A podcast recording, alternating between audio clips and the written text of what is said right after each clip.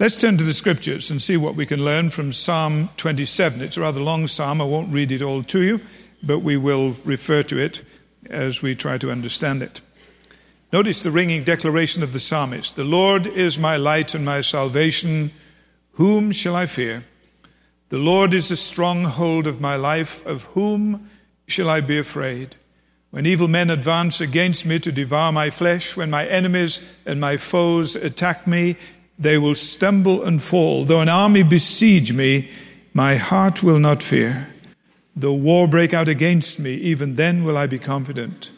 One thing I ask of the Lord, this is what I seek, that I may dwell in the house of the Lord all the days of my life, to gaze upon the beauty of the Lord and to seek him in his temple. For in the day of trouble he will keep me safe in his dwelling. He will hide me in the shelter of his tabernacle and set me high upon a rock. Then my head will be exalted above the enemies who surround me. At his tabernacle will I sacrifice with shouts of joy. I will sing and make music to the Lord. Verse 13. I'm still confident of this. I will see the goodness of the Lord in the land of the living. Wait for the Lord. Be strong and take heart and wait for the Lord. Grace Isaacs had it all beautiful, talented, intelligent, senior student of Homerton College in Cambridge, dating the big man on campus, David Sheppard, famous internationally as a cricketer renowned athlete. He shocked the sporting community in Britain when he announced that he was turning away from his athletic career in order to go into the Anglican ministry and to commit himself to a ministry in one of the poorer neighborhoods of London. He married Grace, and off they went on their honeymoon to live happily ever after. Italy they went to. Shortly after they arrived, Grace contracted a very severe case of chickenpox. She had to be isolated in the hospital, and David eventually had to go back to England. They would not allow her to return to England, so she was put in isolation ward. She couldn't speak Italian, they couldn't speak English, and she found herself totally isolated. Nobody knew how deeply this traumatic experience had affected her until shortly after returning to England she began to suffer agoraphobia. She found it totally impossible for her to meet people. She became basically a recluse. After a considerable amount of help and treatment, she recounts how on one occasion she dared to open the front door and sweep the steps. But the emotional drain was so much that she had to go back inside. She just couldn't cope.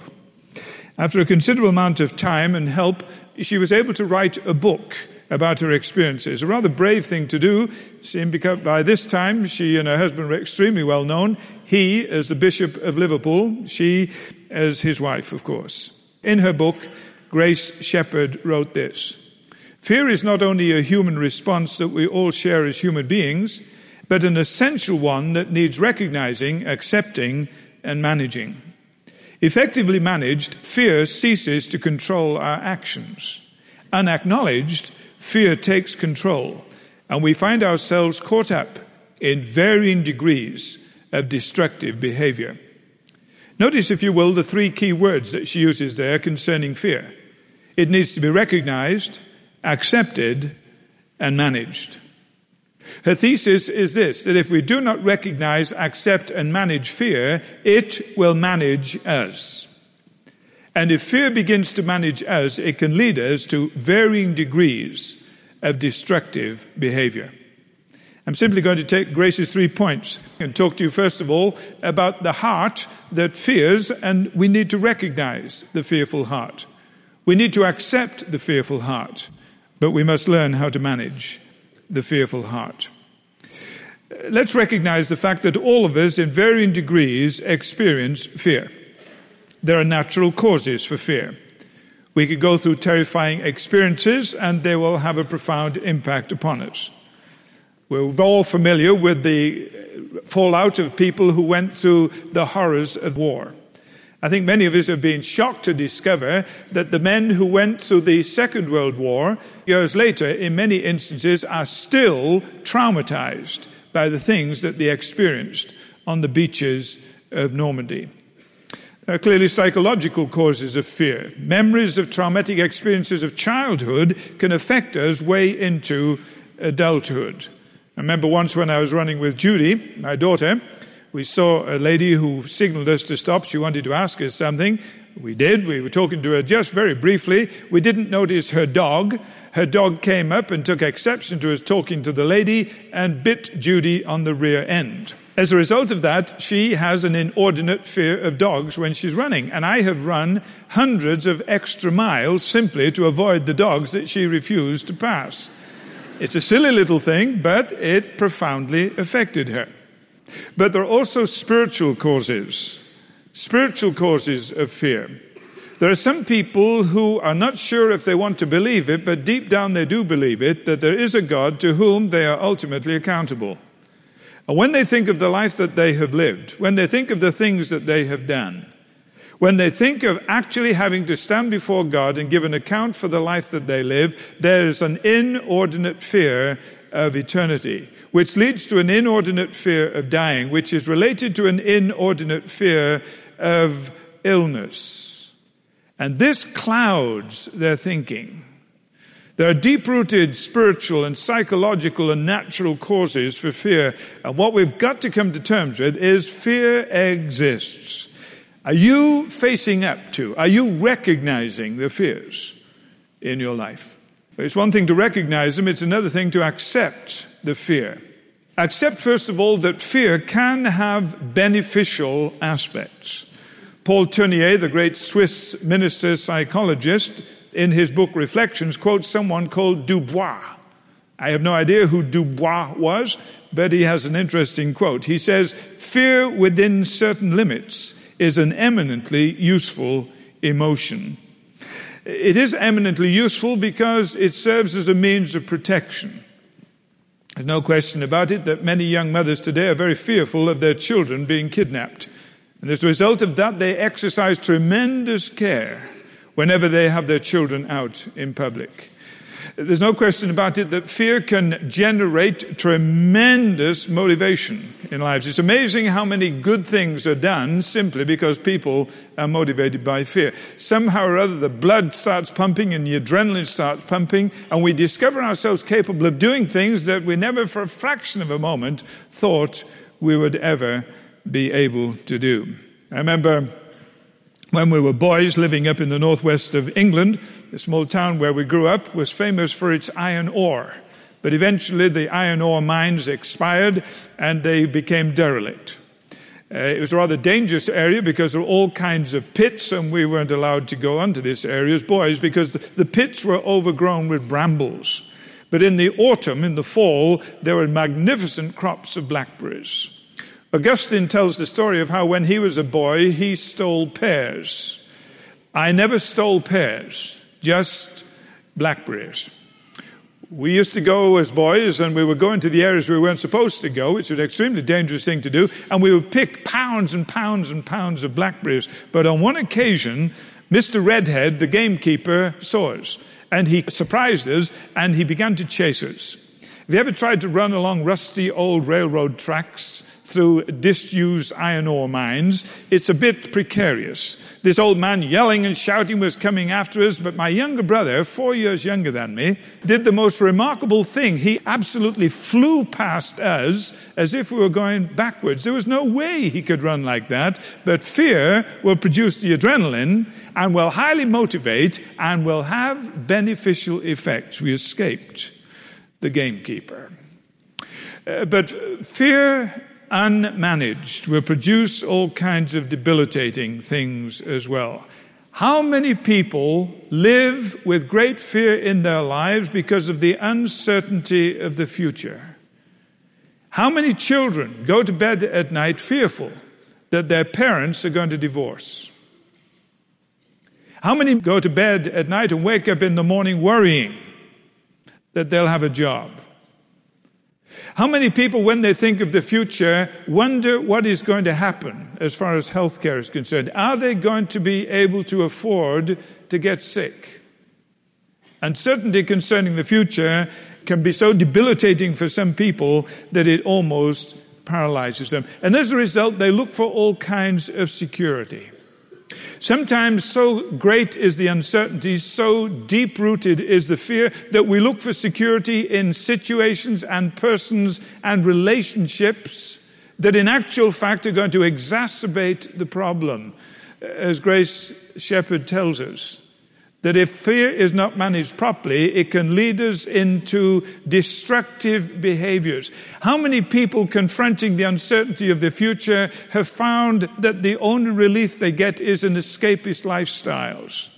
And not infrequently, the escapist lifestyles that they get into are so utterly detrimental to them that they are beginning to lose their health. You see, the fear isn't being handled.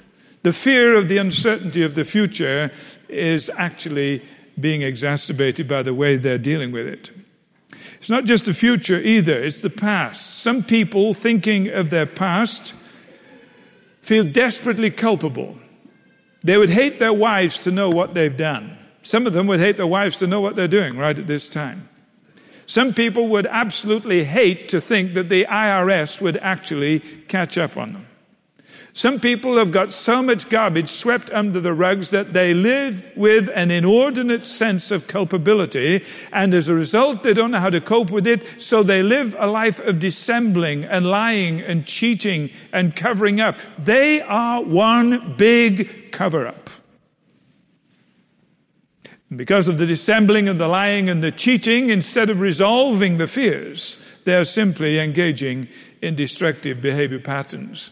But it isn't just uncertainty concerning the future and culpability concerning the past. Many, many people have an overwhelming sense of inadequacy concerning the present. They are in circumstances they just can't handle. And they either find themselves passively drifting into depression or they find themselves aggressively becoming angry, and if the anger isn't carefully handled, it could degenerate into acts of violence. You know as well as I do all these things that are going on in our culture. Have you ever realized how so many of these things that are happening are directly or indirectly related to fear not managed properly?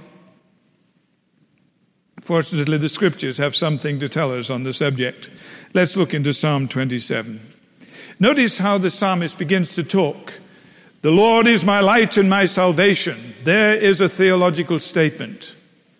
As a result of that, he asks a practical rhetorical question Whom shall I fear? Please notice that the practicality of his life is rooted in theological conviction. You hear me say this ad infinitum, ad nauseum. I'm going to go on saying it. It is absolutely imperative that we recognize that the practicalities of life must be rooted in sound theological conviction and understanding. As if to press the point home, he then says, The Lord is the stronghold of my life. And then the practical rhetorical question of whom shall I be afraid? He then begins to talk about the immediate circumstances of his life, but then he comes out with this great statement in verse 3 Though an army besiege me, my heart will not fear. Notice, first of all, the way the psalmist manages his fearful heart. He does it by making sure that he has the correct perspective. He starts with the Lord. The Lord is my light. Look at it this way. The Lord is the one who shines light into the dark, uncertain areas of life. He shines the light of His truth into the darkness of my confusion. He shines the light of His truth into the dark uncertainties of my future. And I begin to discover something. I begin to discover that the fear I'm experiencing because of uncertainty of the future begins to dissipate as the Lord becomes my light and shines the light of truth on the future that is uncertainty. So I begin to say at the risk of giving way to a cliche, I don't know what the future holds. I do know the one who holds my future. The emphasis, the perspective, The focus is on the Lord who is my light. The Lord is my salvation. This can be interpreted in many, many different ways, applied in many different ways, for there are so many things from which we need to be saved. We need to be saved from our past. We need to be saved from the consequences of the things we did in the past. We need to be saved from the consequences of the things that we should have done in the past and didn't do. But who can deal with his past? All my past has gone into the eternity before the eternal eyes of an eternal God. As far as I'm concerned, it is past. As far as He's concerned, it is eternally present. If anything is to be done about my past, I cannot do it. Only God can. And here's the glorious news. The Lord is my light and shines light into the darkness of the uncertainty of my future. And the Lord is my salvation, who incredibly graciously is prepared to forgive. And he takes away the fear that comes from culpability concerning the past. But the problem is between my past and my future, I live in the present. But hear this the Lord is the stronghold of my life. The day to day experiences, as the psalmist says in Psalm 23, all the days of my life, the Lord is a stronghold he is the one to whom we can resort. He is the one in whom we can trust. He is the one who is bigger than the things that cause the dart of fear to spring deep into my heart. It's a matter of perspective. It's a matter of knowing the Lord. May I respectfully ask you a question? As you recognize and accept the fears in your life, as you see the way in which some of these fears can have a positive impact, but then notice how the fears can become debilitating. To whom do you relate your fears? Or to what do you relate your fears? Is it to a Lord whom you know well as light and salvation and stronghold of your life? This clearly is the situation of the psalmist. And he's able to translate and apply his understanding of the Lord to his specific areas of fear inducing circumstances. But notice something else. He goes on to talk about the one thing that he asks of the Lord. And here it's a matter of priority. One thing I ask of the Lord. You've always heard the story of the men who find the magic lantern and rub it, and the genie comes and gives them one wish, one thing you could ask. Uh, let, let me suggest something else that the Lord comes to you, taps you on the shoulder at a moment of deep devotion and meditation, and says, Ask me one thing. Just ask me one thing. Wonder what it would be.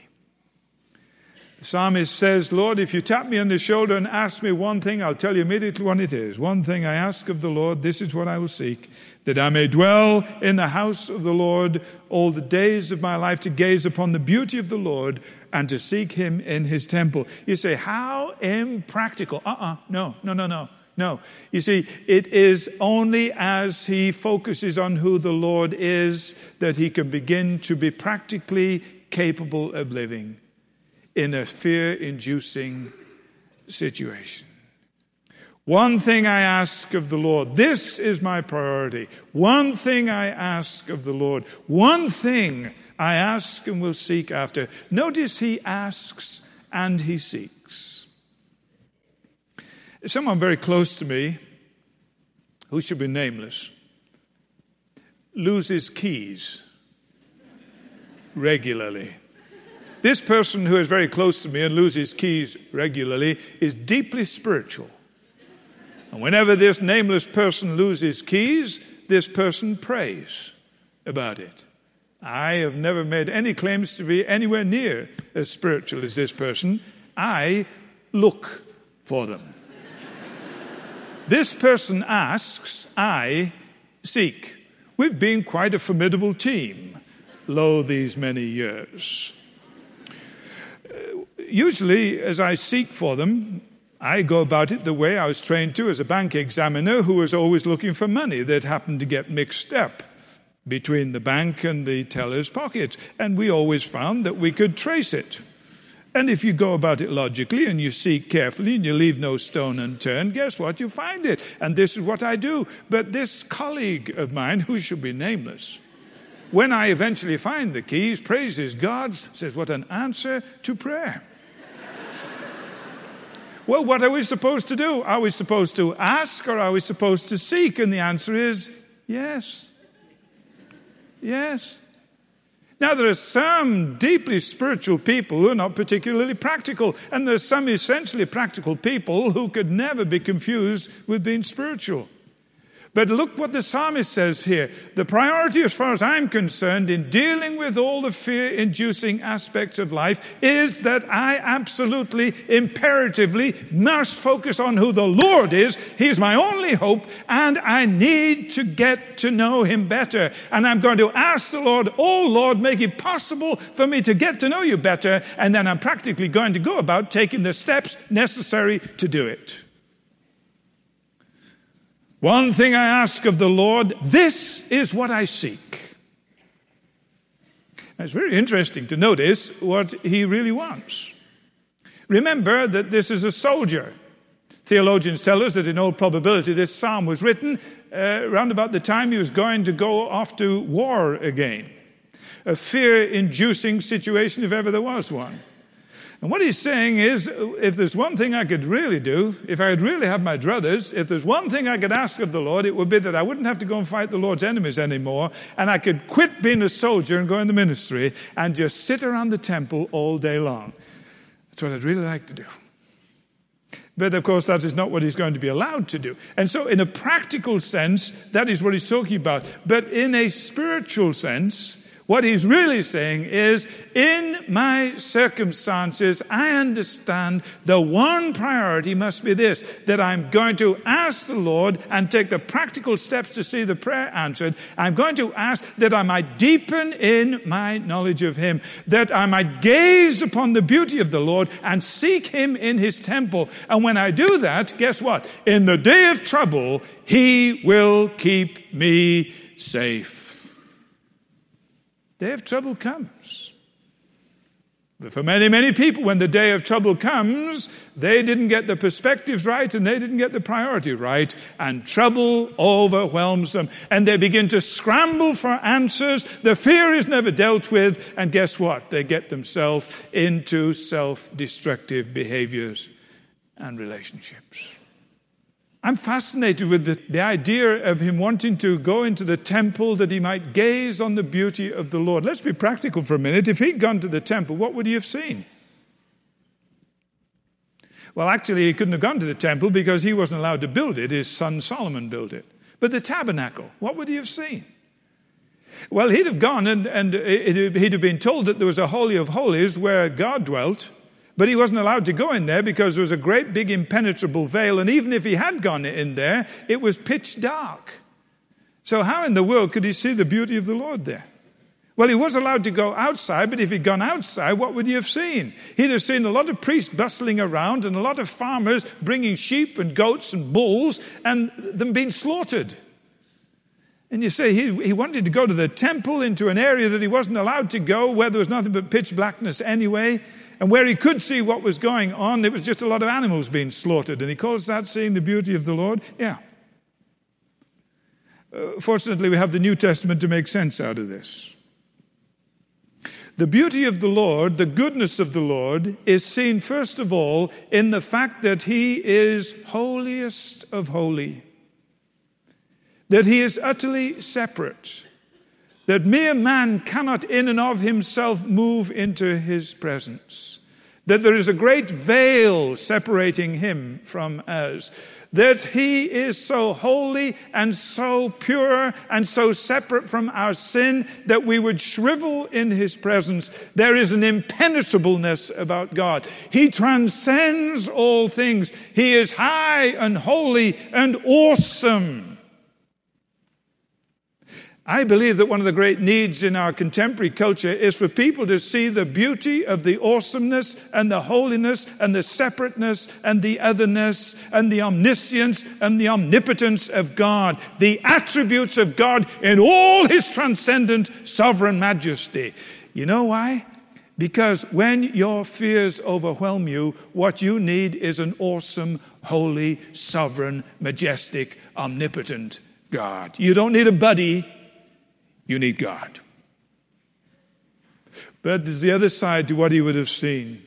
For if he'd only seen that there was a place where God dwelt that was impenetrable, where he lived in deep darkness and he was separate from sinners, how awe inspiring it would have been, but how discouraging it would have been. But then he would have looked at the sacrificial system and he would have heard the words that had come of old from God that through the shedding of blood there is remission of sin. The sacrificial system was pointing to the sacrifice par excellence where God in Christ bears our sins in his own body on the cross, that he dies for our sins, and we look on the beauty of our God, and what do we see? On the one hand, his holy, magnificent, awe inspiring, sovereign, omnipotent majesty. On the other hand, his incredible grace, his majestic mercy, his reaching out to us. We have no rights to enter into his presence. We have only the opportunity of coming humbly before him and casting our puniness on his omnipotence, our weakness on his strength, our sinfulness on his grace, our failure on his mercy, and trusting him. Oh, that I might move into a relationship with the Lord where I may gaze upon His beauty, where I may seek Him, where I may understand Him in all His attributes, and then translate who He is into my situation, and then in the day of trouble, I will not fear. The psalmist then goes on to point out something else. It's a matter of persuasion. I don't have time to get into verses 7 through 13. You can do this on your own, but notice verse 13. I am still confident of this, he says. I am still confident of this. I will see the goodness of the Lord in the land of the living. Notice the persuasion here. Notice the confidence here. Notice the way that he marches off into battle, fear inducing situations to the left of him and to the right of him, before him and behind him. In this, however, he says, I will be confident. Why? Because he has rolled the burden upon an omnipotent, gracious, merciful God who not only has become his light and his salvation, but is also the stronghold of his life. Whom shall I fear? Is the natural response. But it becomes a matter of practice as well. Verse 14 Wait for the Lord, he says. Be strong and take heart, and wait for the Lord. To wait for the Lord, in very practical terms, means be patient. He moves at his own speed, not yours. I am desperately impatient. He inhabits eternity. Have you got that? I am desperately impatient. He inhabits eternity. Wait for the Lord means be patient, but wait for the Lord also means be expectant. You go on a date, I'll meet you at a certain place at a certain time. She is late. You're patient, but you're also expectant. You look for the moment when she'll step off the bus or get out of her car or come around the corner, and there she is. It was worth the wait, it was worth being patient, and the expectancy has paid off. Wait on the Lord, be strong and take heart. And then he says, in case you didn't hear it the first time, wait, I say, on the Lord. Let me ask you something. What do you fear most?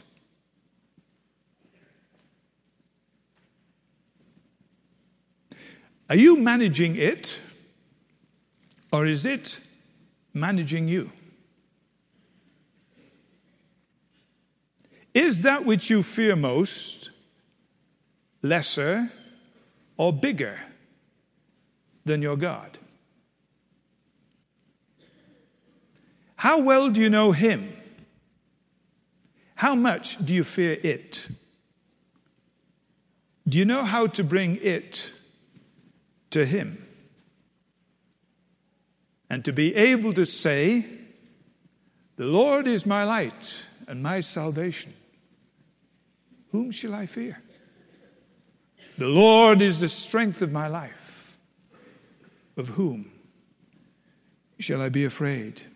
The Apostle Paul puts it rather differently, but very powerfully. Who shall separate us from the love of Christ? Shall trouble or hardship or persecution or famine or nakedness or danger or sword? He's not dreaming up the weirdest things here, he's simply cataloguing the things he goes through on a regular basis. No, he says. In all these things, we are more than conquerors through him that loved us. How in the world can you say that? But he goes on, For I am convinced that neither death nor life, neither angels nor demons, neither the present nor the future, nor any powers, neither height nor depth, nor anything else in all creation will be able to separate us from the love of God that is in Christ Jesus. And the Apostle John adds these trenchant words perfect love casts out fear. And whence comes the perfect love? From this God we know, who in Christ has given himself for our redemption, so that we can say, as we are committed to him, He is my light, He is my salvation, He is the stronghold of my life. Whom shall I fear? Though an enemy encamp against me, I will not fear. In Psalm 56, when I am afraid, I will trust in you. In God, whose word I praise, in God I trust. I will not be afraid. What can mortal man do to me? Jesus put it this way Don't fear men who can only kill the body Fear him who can do that and cast the soul into hell too. Make sure that you can fear him, and then you have nothing else to fear. Let's pray together. Father, look upon us, hundreds and hundreds and hundreds of us, all with our own special fears our own anxieties, our own worries. Some because we recognize that life is beyond our control.